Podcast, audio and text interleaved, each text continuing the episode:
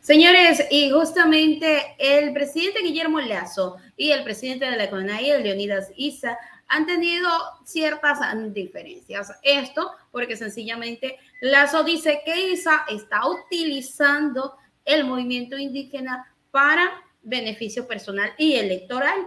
Y Leonidas Isa dice que Guillermo Lazo lo que está es buscando un oxígeno a través de la consulta popular porque él no ha sabido responder a las necesidades del pueblo ecuatoriano. Vamos con el detalle de la información. Esto fue lo que dijo el señor Lazo y lo que dijo Leonidas Isa respondiendo a justamente estas acusaciones que está realizando el presidente del país.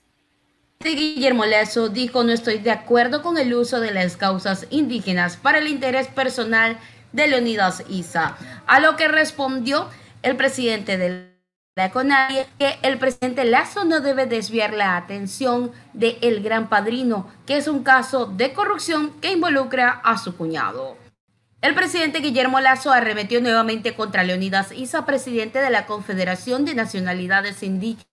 En esta ocasión, Lazo aseguró que respeta la lucha por las causas indígenas, pero no está de acuerdo que se utilice esto como una plataforma política.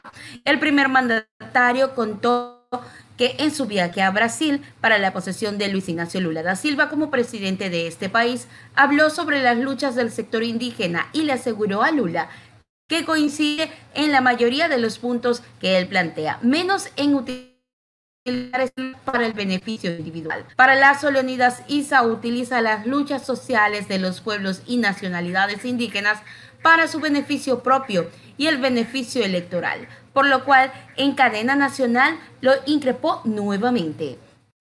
Con lo que yo no estoy de acuerdo es que se utilicen las causas indígenas para beneficios electorales, en este caso del señor Isa, lo digo con nombre y apellido, para el interés personal de Leonidas Isa. Eso no lo podemos volver a permitir, no lo debemos de permitir. Y claro, el presidente Lula me escuchó y comprendió y entendió que una es la lucha por las causas indígenas y otra es la anarquía que pretenden instalar en este país abusando de las causas indígenas. A esto respondió el presidente de la CONAIE diciendo, presidente Lazo, no desvíe la atención del gran padrino, un caso más de corrupción que involucra a su gobierno y a su cuñado. El único que tiene desesperados intereses electorales con la consulta tramposa es usted, dijo.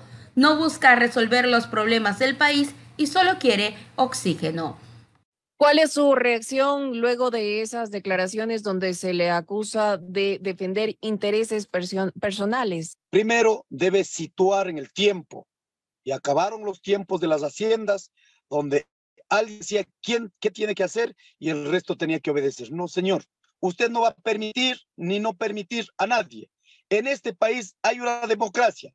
Usted es el que anda eh, metiendo cuento de que se está utilizando para un escenario electoral. No, señor.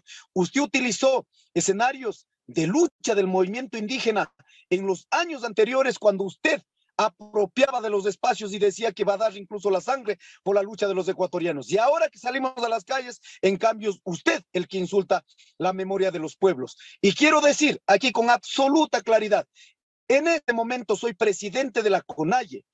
Terminará en junio del 2024. Por lo tanto, en ese tiempo hacemos como autoridades de pueblos y nacionalidades. No andamos construyendo, como usted lo hace, no andamos construyendo referencias individuales o ya pretendiendo ir a la reelección con recursos de los ecuatorianos. Aquí no hemos tomado un solo centavo de los recursos de los ecuatorianos. Ha sido nuestra autogestión con las diferentes instituciones a nivel nacional a nivel internacional, demostrando capacidad de cómo llevar los derechos de los pueblos y nacionalidades en el Ecuador.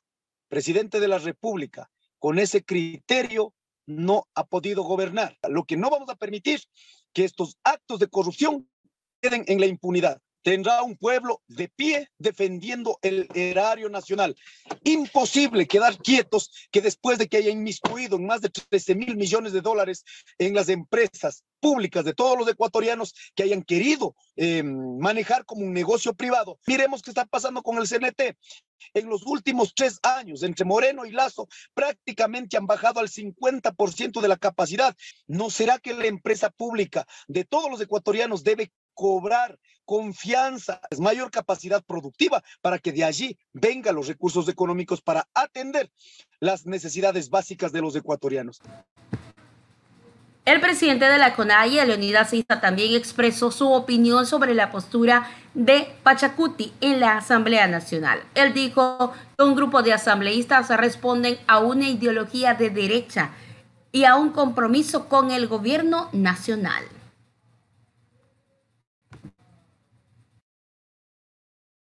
Se puede imaginar, porque tiene una maquinaria comunicacional pública y privada. Repiten mil veces para que eso, estas mentiras para que se conviertan en verdades. Cuando dijeron que la movilización ha sido financiada por el narcotráfico, dejen de ser ridículos, de verdad. Dejen de ser ridículos. Aquí, los que tengan que ver una candidatura con el narcotráfico es seguramente del mismo círculo que se benefician del narcotráfico. Según las Naciones Unidas, más de 5 mil millones al año dinamizan la economía en el Ecuador. ¿Quién se beneficia? Estos que están en Durán, Bastión Popular, los que están en los suburbios con un fusil, con una ametralladora, analfabetos que no ni siquiera han podido llegar a las universidades, ¿ellos tienen los 5 mil millones de dólares? ¿O es que acaso son únicamente pagados para beneficiar a los grandes grupos? ¿En dónde recrea la plata? ¿No será que está recreando en el mismo sistema financiero que en este caso mantiene el señor el presidente Lazo? ¿Cómo entender también que ciertos asambleístas del Parlamento ecuatoriano, entre ellos Sofía Sánchez, que es asambleísta de Pachacuti, sea también cercana a Fernando Villavicencio, quien hace este tipo de operaciones de denuncias ante la Fiscalía en concordancia con el presidente Guillermo Lazo. Un grupo de asambleístas del movimiento Pachacuti, en la práctica, ellos responden a una ideología de la derecha a compromiso con el gobierno nacional seguramente. Jamás aceptaríamos en una conducción del movimiento Pachacuti, jamás aceptaríamos esa clase de políticos dentro del movimiento indígena, que por ser pluralista tienen que aceptar las aseveraciones del señor Vanegas, de, estos otros señores que de verdad uno confundiría hasta con actos delincuenciales de esa gente. Y así quieren cambiar este país con delincuentes en la Asamblea Nacional. Eso no se puede permitir. Estamos en un tiempo donde el movimiento Pachacuti tiene que enderezar Aquí ha habido ausencia, en este caso de la coordinación nacional, que no han podido poner un orden en ese espacio, no han podido realmente dirigir, en la cual hay una cuota de responsabilidad. Sobre esto tomaremos una decisión totalmente apegadas al pueblo, porque nosotros...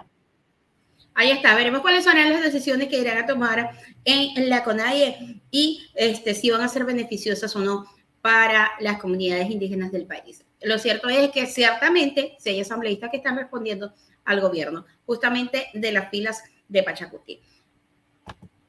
thank you